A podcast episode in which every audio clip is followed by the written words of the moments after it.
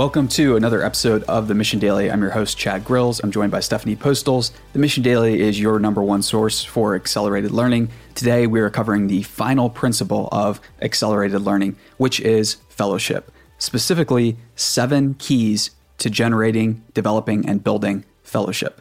So, first of all, what is fellowship? Fellowship goes beyond friendships, colleagues, working relationships. It starts to move into mission driven territory. And the idea is the Mission Daily is all about like helping you improve your life. Relationships are an important component of that. And relationships are going to control and dictate if you're able to accomplish a little or a lot. And if you want to accelerate your learning, chances are you want to accomplish a lot. So, fellowship is way beyond just friendships and just basic relationships. It's in the mission driven territory. Yep, this topic is going to have so much influence over our lives. I'm really excited to dive into it today. Before we dive into this episode, we want to say a special thanks to our exclusive sponsor, Audible. To get a free audiobook today, go to audible.com slash the mission or text the mission to 500 500. So today's episode hinges on understanding something that is not pleasant to consider. And that is that humanity generally has a distrust of other humans. It's uh, built into us. We're prone to be very skeptical and this is uh, for good reason. It's uh, you know obviously a survival mechanism, and it's been very very difficult for humans in the past to build trust and accelerate the rate at which they build trust. So the idea of fellowship is about choosing collaboration over competition at every single step of the way. And there are some really specific things, we just refer to them as keys in this episode, that will help you do that and create either a workplace that's more uh, pro collaboration instead of competitive, or a home life, or you know relationships with your friends, whatever the case is. Uh, building a healthy relationship with others is so so important. So, yeah, ready to jump that, in? Yep. And I was just going to say, I think that most times when you look at the workplace and things, you see um, a lot of competition, and that's just hindering everyone's um, work output and petty rivalries, moods. politics. Yep. Like is- nobody nobody likes that, but I think that there is like now a critical mass of people who want to avoid that. I know with like building the missions team, it's been really exhilarating seeing how many people are just so sick of that that they want to go to a place where that's not what's important, where it's like at least interested in pursuing the idea of a meritocracy, where the best idea, uh, the be- yeah, the best idea wins. Yep, that's So- the way it should be. All right. So, what is the first key to fellowship? First key is communication. And so we covered reading, writing, and speaking earlier. We won't belabor those anymore.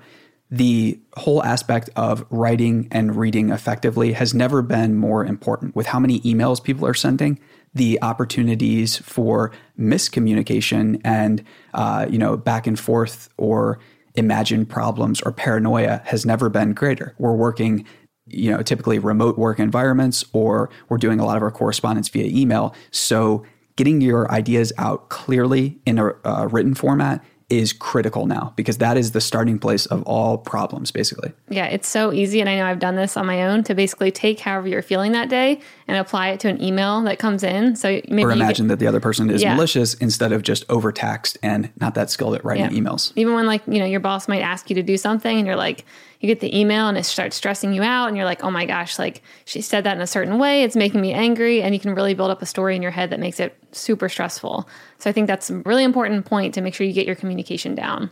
definitely So what is the key number two? So, key number two, uh, and there's a couple ideas with reading and writing. Uh, I would dive into Jeff Bezos's shareholder letters. That's a great place to start and see why writing a 20 to 30 minute memo might be more effective than doing a PowerPoint or anything like that to get your point across. Because with the written memo, you can then at the beginning of a meeting sit down and you know suggest that everyone read that memo before anything is discussed. And that way you just don't get around the fact that, you know, if you've taken the time to prepare something like that, you want everybody else to be on the same page. And this is the best way to do it. And the best way to make sure that, okay, this is what we're doing. And you basically stop the potential for any type of miscommunication there. So, number two, protect and share how you spend your digital time with those that you want to build a friendship, fellowship, uh, or a collaborative relationship with. So what do you mean by share? Like So what I think would I tell that the my more friends? The more that you can write out or let others know what you've been up to, the better it's going to be. So this is, you know, it goes against our uh, inborn tendency to attribute the worst to people. Like that's that's easy. We've all encountered you know s- scenarios where we think, oh, that person they haven't done anything over the course of the last week. That might be true, or it could be completely off base. And I think the more that we can outline and share what we've done and then find nice ways to present it. So, i.e., non defensive ways. We, we don't want to like, you're not defending your actions or anything like that. You're just sharing what you've been up to. Um, the more that you can share what you've been up to when others are not around, I think this is a very powerful and uh, overlooked Is way to, basically to, to collaborate. create better friendships, letting them like in on your life a bit and maybe be able to find more like-minded people like you as you share the type of things you're doing? it's an opportunity for all of that. Yeah, you can start to talk about your uh, how you work, how you were able to do things. You can share with others and get insights from them about how they're working as well. It's just it opens up uh, an invitation for collaboration. Basically, the more you can share what you've been doing and the thought process and how you've been doing it. Got it. And what is the best way maybe to track what you're doing? Because it sounds easy to say, share what you're doing every day. But if I look back on my day like today, I'm like, what did I do today? It's kind of hard to remember. I, so just simple ones. You can go through the sent messages on your email. You can go through your calendar. You could even take screenshots of both uh, for the day and share the fact like, wow, you know, I you know sent basically like 70 messages today or something like that. And it's a challenge to go from that to a great conversation or a starting point where, with when you're sharing that information. But so you don't want to just send like screenshots because that appears Yeah. kind of defensive. But it's good for you to you can start with that and then maybe distill it into a simple email message of you know here's what I've been working on. Like any ideas to improve it. Um, and then asking for advice is a, a great way to start that conversation of here's what I've been up to. Any ideas on how to help? So Got it. All right. What is the third key? so the third key is to leverage the right tech and discard the rest. So get really choosy and picky about the technology, the software that your team subscribes to, and decide is this really helping us or is this just confusing us or kind of like lead, leading us astray? Is it distracting us or is it helping us get clarity and focus? I think there's it's really easy to fall in the trap of thinking like we need more solutions, we need more tech and things like that. And you know, the answer is isn't always more tech. In fact, a lot of times it's you need less tech and you need more of getting out in the real world and doing the right work and doing the relationship building and stuff that's vital to the health of a business. So, Yeah. Something that reminds me of is at my old job, we used to have phones on our desk. And people would just call you randomly, and I'd be in the middle of working, typing up an email, working on like, you know, an Excel or something or whatever, very focused, and people would just call you. And these people would be like maybe a couple rows away from you where they could walk over. And when I moved to Google, I'm like, wait, I don't have a phone. Where's my phone? This is weird. Until I started realizing, like, no, this is just more collaboration now where people are coming over and we can talk in person and there's less, you know, room for communication error. And it just works out so much better. So it's funny how reducing the amount of tech you have sometimes, even though I don't know if a phone is considered tech anymore, but reducing that actually helped a lot more with collaboration and um, better communication and just building those friendships. And uh, That's a great Yeah. point. Uh, and I think too, uh, you can introduce ideas like before you add a new software tool, you first eliminate an old one that the team is not using that much. Maybe that's what you set up. Maybe you set up something that's more aggressive where you pick a new tool, introduce it, and then remove two old to- tools or processes that mm-hmm. just really weren't working. And another important thing is to always ask yourself, why are you choosing this new technology? What will it help you accomplish? Because if you get really specific about what you want to accomplish, then you can reverse engineer the tech that fits in and will help you accomplish that goal. Yep. So, all right, let's move on to the next one. okay, number four, they compete with who they were yesterday. So it's so easy to fall in the trap of, oh, I have to do this better. And then I have to prove to my boss that I'm doing uh, A, B, and C better than this other person inside our company. So if you're working at a company where you have to compete in that regard, I would uh, strongly you know, suggest that maybe you leave or you know start to look elsewhere. But if you're competing seriously in a sense of you have some sense of what you accomplished yesterday and then are you accomplishing a little bit more? Are you doing things a little bit more effectively the next day? That's all that matters and that makes all the difference in the world. When a person like that goes into a collaborative environment they are just going to like you know become even better. Whereas if a person is going into that environment competing or looking to compete with everybody else or the company down the street it is just toxic for the culture Yeah. One thing I really like doing to be able to see what I've done over the past year or two years is to every quarter go through the big projects I've worked on, the big things that I've done, and then being able to look back on that and seeing, like, wow, I can't believe, you know, it took me a week to work on this one project where now that's just something I do every day. And even if you're not in a corporate job where they're forcing you to do these reviews, which can be annoying, but actually when you look back on it, it's helpful. I'd say I would still do it in my personal life just because it's so helpful to see how far I've come and then be able to continue to compete with myself instead of worrying about what other people are doing. I love that. And I think that's something that people can get together in a small group and share and go over. So it's really another great idea is to get together. And when you do, share the personal challenges or limitations that you're trying to get over. Like, how are you trying to get better? And the more that you can become vulnerable in, in that sense in front of others, you can get very valuable information from them. They will either try to exploit that vulnerability and uh, use it to their advantage. If they do, that's a hu- you know a huge red flag. You're not going to be able to collaborate with them well. But if they in turn b- become a bit more vulnerable and share a little bit more, then you're going to be able to, you know, increase the rate at which you're able to do work and accomplish cool stuff. Yeah, so accountability is definitely key. All right, so what is our fifth key for fellowship? Negativity. So negativity is the specter of it will stop you from accomplishing whatever it is you want in life.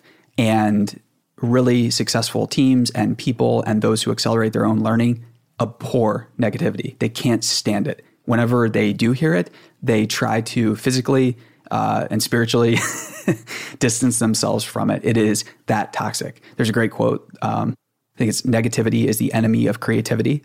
And there's plenty of research that shows negativity stops all quote unquote good ideas. Uh, and on top of that, there are a lot of new researchers that show that negativity or being pessimistic literally damages your brain over time. You're going to have less energy, you're not going to think as clearly.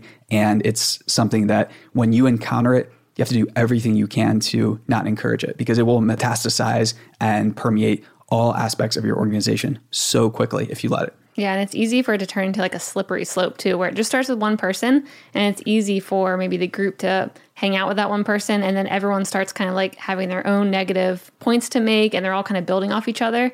And then you look at it and it's kind of spiraled out of control and you didn't even realize that was happening in the background. And there goes your whole company culture or your friendship circle or whatever it is, just based on maybe the one person who started the negativity circle. Completely. And it's easy to blow off steam in a, in a way that is negative instead of smart. I think that's like a challenge that goes out to each of us. Like when things go wrong or when the pressure builds up so much in a work pursuit or something like that, sometimes you need a little bit of satire. You need to be able to laugh at yourself, but it's really important to check yourself. Does it fall into the are you just being negative for the sake of being negative or is it smart and funny satire that points out your weakness in a way that is uh, not you know not threatening to everyone i guess yeah i really liked um, an idea to reduce negativity in my life was setting a personal goal to not complain or spread negativity to anyone around me that's just been really helpful having that challenge for myself because it actually makes me feel better. I know it also helps everyone who's around me, but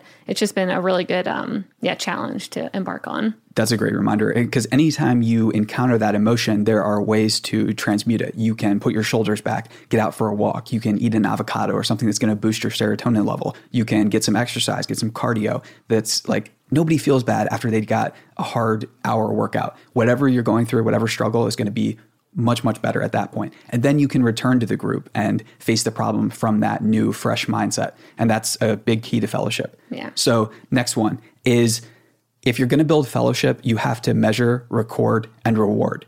So you're going to have to measure record and reward your own actions and you're going to probably want to work with other people who are doing the same things. So you want to create really good incentives for to make predictions about the future for yourself for your own life for your professional life and then if you're correct or close to being correct, you have to reward yourself. You have to treat yourself. Treat ma- yourself in a major way.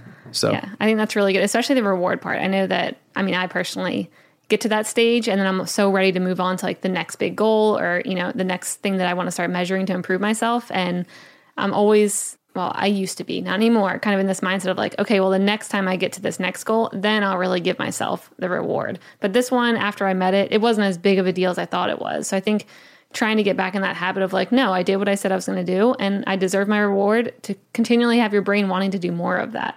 Definitely. And so there's some more ideas too. I think we should talk about to create a really good reward system for yourself and for others. So just think about it in terms of you have to track who called heads and who called tails. So the more you can get everyone to uh, in your friend circle and your work circle to get really clear about what they are recommending or voting for, essentially just keep track of voting for what. Are you voting for this? Are you voting for that? Then was it correct? How correct was it? That's uh, just crucial. And you can use a tool like Slack to record who said what. That's a very s- simple approach to creating a workplace where you have some type of measurement and management over who is correct. But how do you keep that from creating like a competition? Because I could see that easily spiraling into going against our previous point of like Sure. then everyone starts competing. I think it's definitely a balance, but if everyone approaches it in a in a spirit of I'm not looking to prove you wrong, I'm looking to make more correct predictions. I think that is they again, you're not competing with others, you're trying to compete with who you were yesterday. And if all of your predictions are, you know, if you get more joy out of voting correctly or voting for what works or introducing initiatives or ideas that are then successful that you can then measure and manage and take back with the data to your boss, to your employees, and say, look, like I said we should do this, we did it, uh, and it was great. It worked out a lot better than when we did this other thing before. Um, yeah, again, if you're competing with who you were yesterday, it's a great strategy. Yeah. So I was talking to a high up person um, at the company that I used to work with, and it was all related to housing and mortgages and stuff. And I was telling them that the documents and the process that came with buying a house were all going to be eventually imported onto like the blockchain. So you wouldn't have to worry about, you know, is there a lien on this house or does someone still own it or any of the documents that all get lost now and are still on paper. I was just telling him that we should start kind of looking into the research behind uh, the blockchain because I think that the housing market could really be impacted by that. And this was a long time ago. And he basically kind of gave me this look like, you're crazy. And that would never work. I have no idea what you're talking about. And we're definitely not looking into that. And now it's really funny. Just recently, I think you sent me an article that showed that that's exactly what these startups are doing now. And I wish that I could just go back to him and be like, remember that conversation we had? It's happening now. It just took a lot of years, but here it is. I think the really important thing to point out with that, though, is that you've taken tangible steps to do things in the real world based on that prediction. So not only uh, are you getting really involved with like cryptocurrencies and things like that, but you took steps to put your own skin in the game behind those ideas and that's that's really important so go beyond talk into action because now like frank sinatra has a great quote that the best revenge is massive success and now that you've put your own skin in the game about those ideas looking back like that person is still in the same place and meanwhile you're here I am on top living of the world. living in the future uh, you know with those with those technologies Yep. okay the final key here to uh, really help accelerate your learning and build fellowship is to master yourself so that is the the primary focus and the challenge and it's been said that you know, mastering yourself is far more difficult than ruling over a city or being an emperor and i think there's a lot of truth in that and two great ways to get started. Uh, there's a book called Grain Brain by Dr. David Perlmutter and a book called Spark by Dr. John Ratey. And these two books are very, very important. So, one is obviously all about your diet and how to keep a uh, clean and functioning brain that serves you.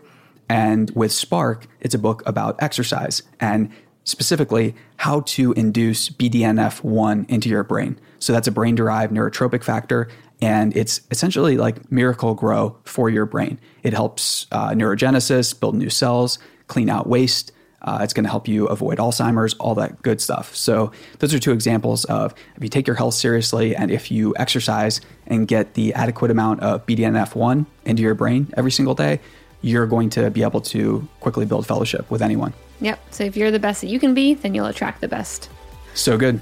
So I hope you enjoyed this. These are the seven keys of fellowship, and this is another part. So, fellowship is a really, really important part of accelerated learning. And that wraps up our 10 principles for accelerated learning. We hope you enjoyed them. We're going to do a lot more mini series like this in the Mission Daily. Let us know what you think. Be sure to subscribe, rate, and review the podcast, and uh, subscribe to our newsletter at themission.co. Have a great week, everyone. See you.